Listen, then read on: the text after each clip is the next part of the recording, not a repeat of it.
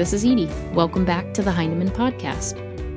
Are your students ready to become the engaged and informed citizens our democracy needs right now? Your classroom can be a place for them to experience what it means to live in community with others, to overcome differences, and to ask the questions.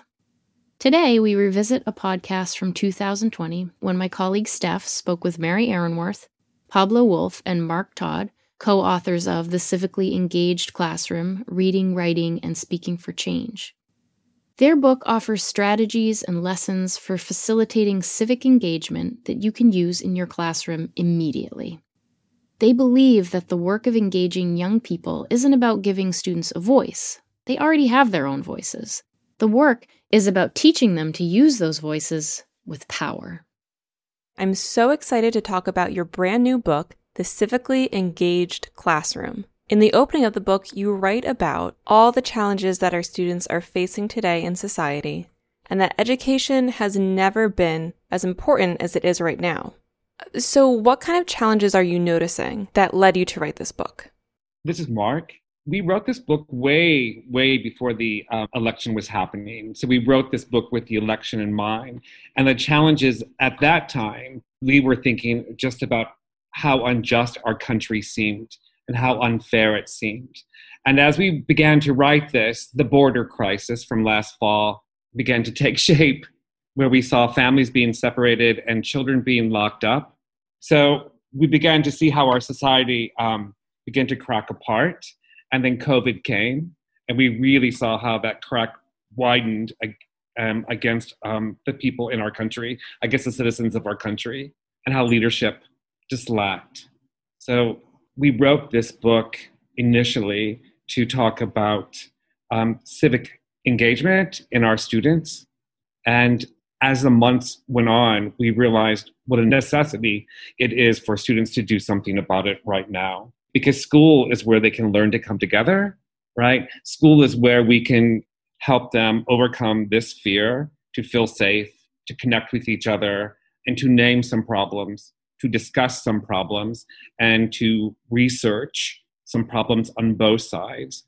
It's really about having our classrooms become political places where topics can be discussed and investigated, and that research behind those topics can be looked at and discerned for just the perspective and the values behind that.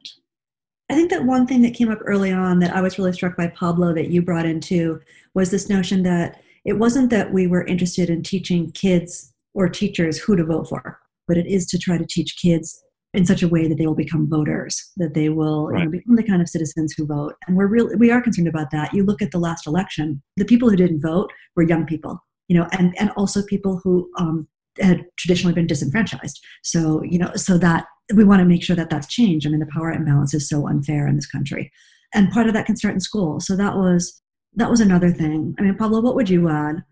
I mean, I would say that you know the the challenges facing our kids are just innumerable. It's it's really an unprecedented time for them right now and I think you know one of the things that's really threatening them is that the public discourse uh, threatens many of their identities. We have you know so many kids feel you know attacked by uh, those who are in power right now, and uh, whether you're Mexican, whether you're black, whether you're uh, whether you're gay. I mean, there's so many uh, identities that are attacked. I think second, kids are in despair of the global challenges that are in the world right now, whether they're questions of race or climate change or pandemic. Um, there's a lot of anxiety around that.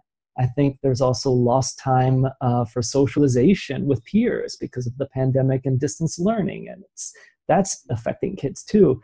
Um, and I think on top of all these challenges, kids are asking like, so what's the point of school? What's the utility of school in the face of all of these challenges? And I think the answer to that is civic engagement. I think the answer to that is what we kind of are prescribing in this book. If you're going to respond to all those myriad challenges, the only way to do that is to connect with each other. And that's the essence of civic engagement. You know, we've all been so lucky to be able to witness this student led activism that's popping up right now. So, what can educators do to support students in that work? This is Pablo again. You know, I suspect a lot of those great uh, leaders that we think about, like Greta Thunberg or you know Malala, you know, and then some of the uh, the kids in uh, in Florida as well in response to um, to the violence in schools. Uh, unfortunately, I think they do their activism in spite of school. You know, not with the help of school. I think that school can be a distraction for them, and so it's actually something that they're taking on on their own. And I think one of the things that teachers can do is realize that promoting the activism of their students has to be done with them and it can't be forced on them. It's about creating uh, civic actions together with kids. Um, and it means radically rethinking the way we interact with our students, I think. Often we're, we're proposing a course of action that may not be the one the kids would prefer to do. And so we have to figure out how to do things in consort with them. And I think, you know, one of the things I learned from Kathleen Tolan is get out of the kids' way, right? So we have to learn ways to guide students, but not get in their way and take example from some of these activists that you mentioned. That makes me think of as a classroom teacher, we just have to provide that space for them to gather, to meet, to discuss, and to not judge, and to be in that room and just listen to them and have them listen to each other so that they can have those conversations. And it's not about giving them answers, but also if they're attacking these big issues at a young age, maybe listing out some possibilities, raising their language and raising their awareness.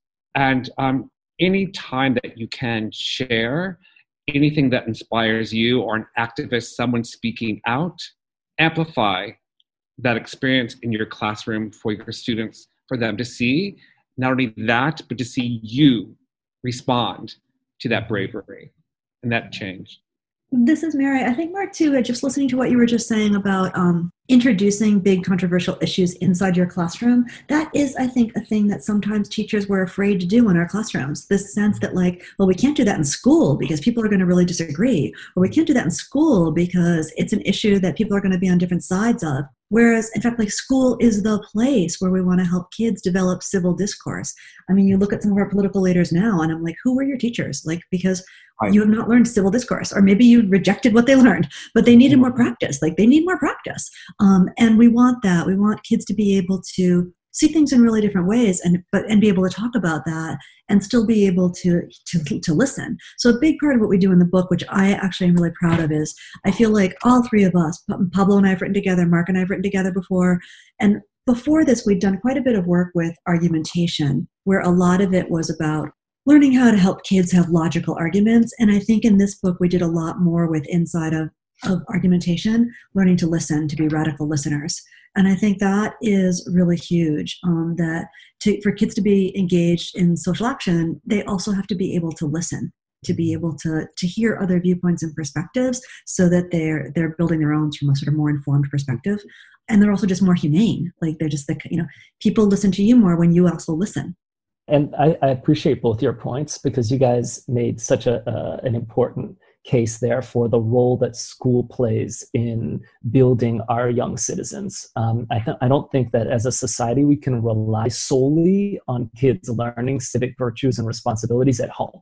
That schools have a role to play in helping them develop those skills. And I think that's extremely important. Yeah, Mary, you know, I like that you brought up how logic and argumentation often doesn't create a whole lot of space for listening. And it often doesn't create a whole lot of space for identity and lived experience. And all three of those pieces are a big part of your book. So, to be an engaged citizen like we want our students to be, why is it important to start with exploring our own identities and our biases? Yeah, and I think there's there's two people that I think we should probably mention that we feel really indebted to in their thinking, or that we're apprenticed to actually, literally in our thinking. And one is Sara Ahmed, who's written "Being the Change," and she did some, you know, just stunning work with helping kids do some identity mapping. And she was at Teachers College when we were just in the midst of writing this book, and we got to talk with her. And one of the things she said, which we were so struck by, is she said that every day as the news breaks kids and families in your classroom will experience it differently based on their identities.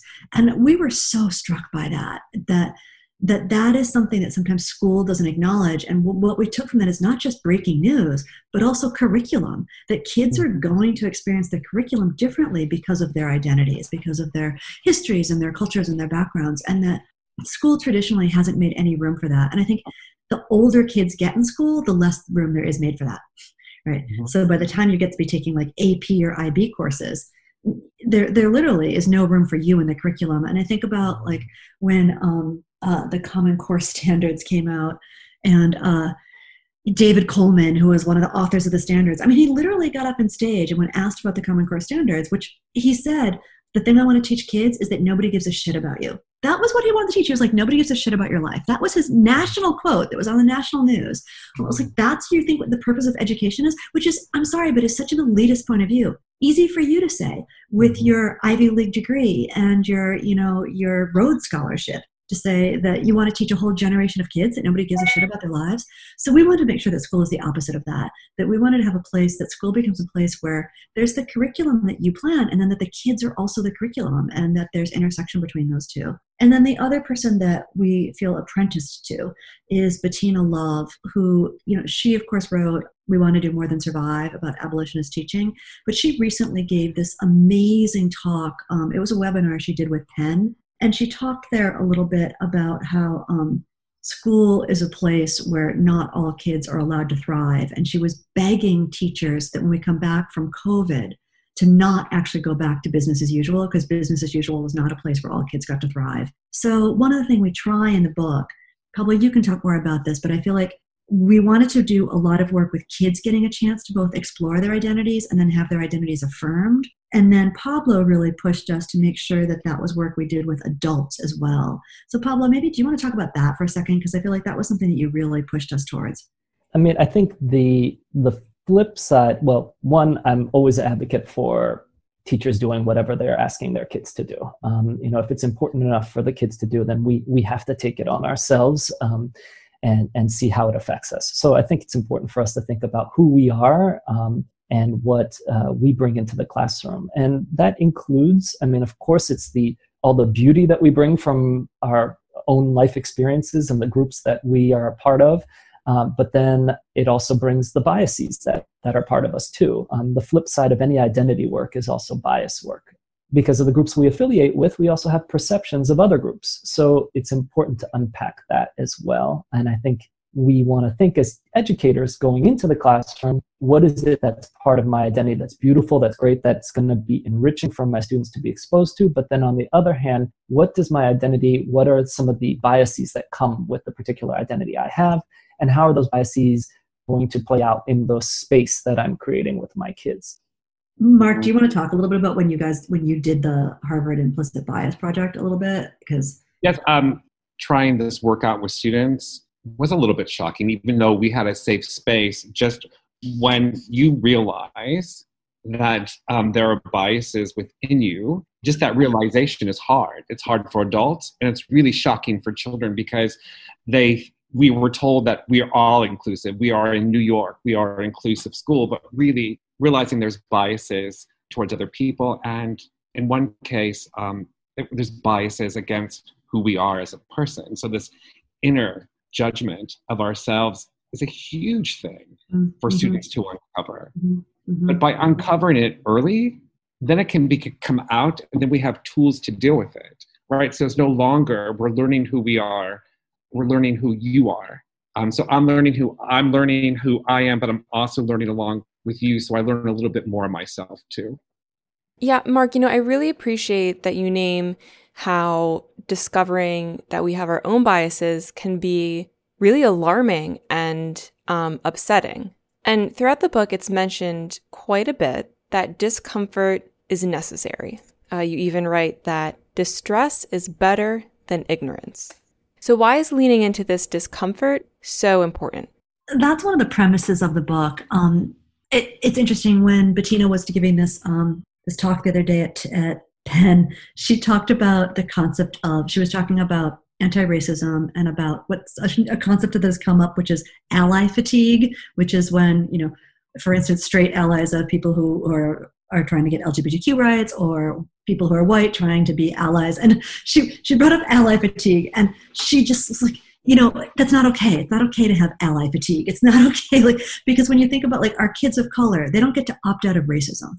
So, you know, that means those of us who are white don't get to opt out of anti racism. Um, and I think that that sense that it's going to be uncomfortable, it is going to be uncomfortable because we don't all experience the world in the same ways. And because we are living in, you know, the air we breathe is full of racism, the air we breathe is full of sexism, the air we breathe is full of homophobia. So we took that to heart of what, you know, Kendi says about that you can't you can't escape those oppressions. They are all around you and we internalize them um, and so like marc was saying it's really uncomfortable. I mean i have a great colleague dr sonja cherry paul who calls me on you know she's like calls me on my shit sometimes. And it's like it's really uncomfortable and i'm so grateful to her. You know it's painful in the moment but i'm so grateful to her that she has the the, the care and the candor to say to me like mary this thing you just said it's you know this is i could be perceived as a microaggression. And when you first try to do that in your workplace with colleagues, or it's really uncomfortable. Um, and so we did find that one of the easier ways to start is by looking at text, for instance. Like, so you're looking at, you know, you're looking at books and you're looking at articles. I mean, all you got to do is pick out a bunch of the books that kids have in their library on westward expansion or on exploration and like they are so full of uh, you know a white privileged bias that you know you, don't have to look very deeply to see it um, and then that lets you go from there to other places where it's you know it's less comfortable. Um, but sadly you know the, the texts that are in our history classrooms are just so full of not implicit bias but explicit bias that that in a way is i think marc like maybe you can talk to that because i feel like you get your kids acculturated to thinking about bias by first looking at it in text too. And then right. in a way that helps them think of ourselves as a text. Do you, do you want to say something about that maybe? Absolutely. It's, it's just anytime we're looking at a text ourselves um, if you're honest, it becomes real. And if, when it's real, then they students will realize how brave it is. And there's some there's a beauty in danger because danger becomes honest. And when our things are honest, you can really do some self-discovery or some discovery within the text. There's also some healing because what has been implicit or unspoken has been named. So there's some healing that takes place and it's also thought provoking and it's world expanding and students really i feel like become empowered it becomes electric and they finally seek this new purpose it's not being vessels for information but it really it's becoming agents of naming some change that they can see of themselves or not see in the text mm-hmm. so it's not it's like they can teach the text something or the author something or the publisher something, which is really powerful for a seventh grader. I think that you guys mentioned how to do that work with texts. I think it's also important for us to assess um, or self assess in our interactions with students as well um, and check ourselves when biases come out and give opportunities for difficult conversations to take place in our classrooms or or outside of our classrooms in spare time that we might have with the kids. I mean, I remember last year I was a, a dean of instruction and then also a teacher at a school that was 99% black students. And uh, I had an interaction in the lunchroom uh, with a group of girls, uh, and they were, it was at the end of lunch, and it was a time where we were supposed to all be quiet, and so we could announce which tables were dismissing to what rooms and that sort of thing. So everyone had to be silent. And so it was a group of girls, and they were all rowdy, and they were still talking, and they were being loud, and um, they were they some of them had thrown food at each other. And um, janitor, the maintenance man, uh, Mr. Charlie, he saw all the food on the floor. And Mr. Charlie is black as well, but he saw all the food, and he was so angry that that they had thrown on the food, and I was so angry because the students weren't listening to my silent signal to get everyone to be quiet and they'd thrown food. And so I was angry at the students and they were angry at me for coming over and trying to like reprimand them. And Mr. Charlie and I walked over together and Mr. Charlie says, You all are animals. And he says it to them and again, granted, it's coming from a black man, but I was closely associated with him as who they perceived to be a white man right next to them. And their anger at being called that word and their anger at seeing me with Mr. Charlie push the table forcefully out of the way so we could clean up the mess that was on the floor. I think they associated that kind of language with me uh, and with the racial weight that that word carries. Um, and it was a very tense and fraught moment. We cleaned the mess up, and I felt like we had to talk about it. So I sat, sat with the girls. Um, there were four of them, and we went up to my classroom and we sat down and we started to talk about that situation and what had transpired and how they felt, not only in that moment, but also in my classroom. And in that conversation, there were things that came out that made me realize that I was sending signals in my room that I didn't even wasn't even aware of, and I mm-hmm. wasn't listening to the signals they were giving back to me. So some things that came out. Um, one girl said, "You know, um, you take things too personally. So mm-hmm. um, you move too fast. Um, sometimes I'm not even sure what how to do your work, and trying to unpack your work was interesting for me because it's something I was doing was making the assignments that we were doing together, not together. It was me imposing something on them. And so in that conversation, I was I had to do a lot of listening. I, I could picture my face getting red. I had to hold back, like not saying, "Well, but you guys have to listen better" and stuff like that. I had to take it, and it was a difficult conversation, definitely uncomfortable, and it made me a much better teacher, and it made me much better administrator, and it made it possible for me to write with more honesty in this book, I think. Mm. So those are the types of situations that we have to put ourselves in. That was a really powerful thing you too you were saying. It relates actually to Pablo's story of not treating kids like they're empty vessels, but that they can be empowered to, mm-hmm. you know, to both express their identities and and change them and grow as well in school. Right. And maybe that's related a little bit to really our theories because it's it's a major paradigm shift to think that our job isn't to fill kids up with information, but to help them develop the skills to be able to build their own knowledge, um, you know, from a lot of different sources. And so, Marc, do you want to talk maybe a little bit about that because that's been a really big part of our work as well. Absolutely, and I think it has a lot to do, many ways, Mary, with this identity work. But here we're talking about academic identities. So kids are either successful or they seem to not. So when you when kids become an age, um, they think smart is happen because it's just who you are, or they begin to peg themselves as I'm not smart. So they have this social identity of who they can be friends with and how to act. But it's very separate if we talk about their academic I- identity. So it's no longer about what they do know or don't know, it's what they do Mm-hmm. And sometimes that information has not been shared with them. So, like whether it's like approaching a topic and pulling a certain group aside, saying, students that get ahead know something about the topic before they begin class. So, it pays a lot to do some research really quickly to understand um, what we are studying before we begin the unit. The importance of background knowledge is huge. You talk about it a lot in the book. How can we prepare students to check sources and be mindful of their reading so that they really go into these conversations with some good grounding? I guess it's a switch from making sure they understand content to how they approach content. So if they're going to, it's not so much what they know, but what they do to understand what they know so that they can go to eighth grade and high school and college and graduate school knowing that before they get to class they can start researching then or that in addition to reading from a text on their own they can search out some primary sources.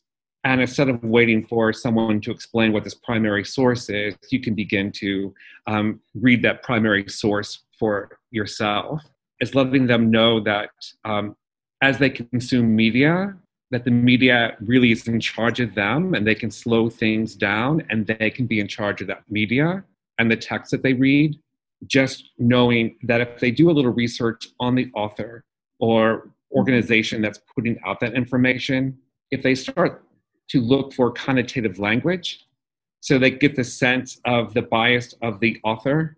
And if they're looking at the bias of the author, if they're looking at their own biases, they can lay out their research. I have all this research that confirms what I know. I don't have anything that that challenges me or challenges my thinking. So letting them be aware of that, which is a game changer for them, so they can search out both sides of an argument. or even find the neutrality of an argument. So that way, like the um, other topics, so that next time they go on, they can begin to, this is a neutral source. I'm going to look out on a, a very conservative source. I'm going to look out on a liberal source for this. I'm going to look out for arguments inside of what's happening and research both sides.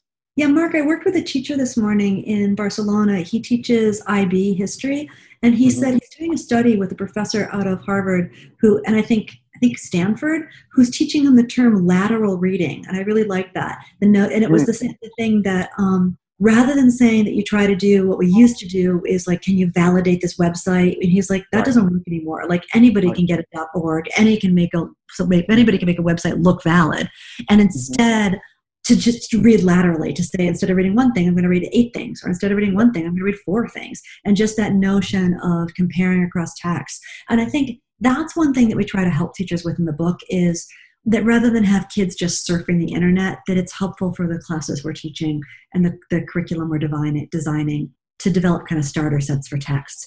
Uh, right. like starter sets. And and the, the challenge inside of that, which maybe Pablo you could talk about, is that even we, you know, we end up wanting to put 16 sources that are all what I think.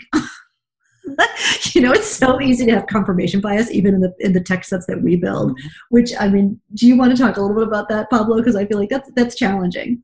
It's definitely challenging um, to come up with texts that complement each other and that that provide uh, a number of different perspectives on uh, an event or on a, an issue. Um, and I think it's it's it's tough to do, but it, it can be done, and you have to be just conscious of it. And we give some suggestions on how to do that in the book.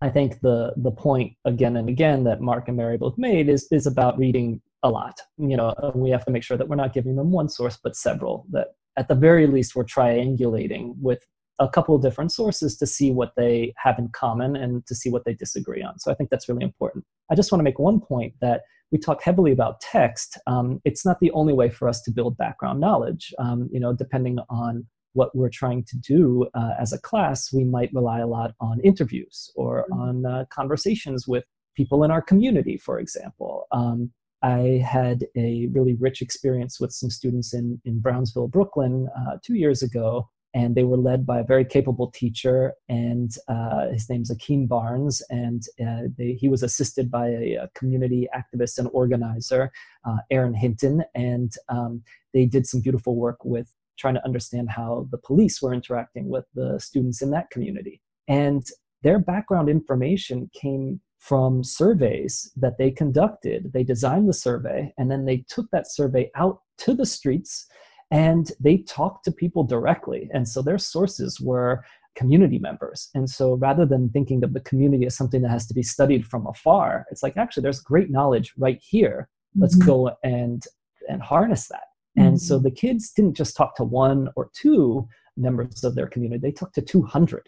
So mm-hmm. they really went deep and uh, 200 different uh, pieces of uh, data that they could actually then show to the police department say look this percentage of people don't know that they have recourse if you do something wrong. So how can we get them to know that there's an actual uh, mechanism for them to complain about problems with policing? So it actually became a tool that was really powerful. So i just think that background knowledge we have to remember that the communities around our schools are rich in background knowledge that parents are rich in background knowledge too and that we have to honor that and give kids uh, the permission because sometimes they need that permission for us from us to uh, to tap it Pablo, that feels really important, and it's making me think about. Do you remember um, when Gloria Ladson Billings came out with the Dream Keepers, um, where she wanted us to shift the emphasis from kids always having to learn from us to also us learning more about kids' families and their histories and their cultures, and like the the notion that background knowledge should be multidirectional. That we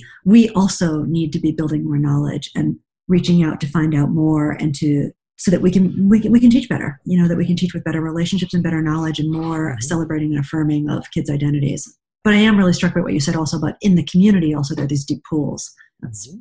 really beautiful and this family communication which is really interesting too because if a student goes home and begins to have an academic conversation with their family about what they've learned right that's a game changer for families yeah. right so then that's when they can start moving talking about ideas and issues and what did you do in school today right I know that becomes relevant. I mean, as someone who's raised two teenagers, um, the notion of like you're like, how was school? And they're like, fine.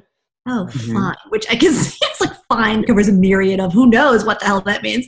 Um, so right. the notion of like that kids start to find school actually relevant is huge. Mm-hmm. I mean that that notion like Pablo that in Brownsville where your kids were were taking up an issue in the community the community was suffering from. So if they're going to go home and talk about trying to change the way that the police interact with their local community and with themselves, that's really relevant to everybody in that in the family, to all of, to all of us and to everyone. Versus, you know, I want to talk to you about my quiz on the American Revolution. So that I think mm-hmm. is on us is to shift the curriculum too, so the curriculum is actually socially relevant to the lives that kids are living. Well, and if we want to think about you know the time that we're in right now, I think we'll all agree, and I think our listeners will agree too, that the social fabric is torn and that you know there are tremendous div- divides in this country and i think as educators if we want to magnify our impact in trying to bring that stitch that fabric back together we can't just be thinking of ourselves as doing something active in just our classroom and just having it freeze there if we want to magnify our impact we have to think about how do we reach out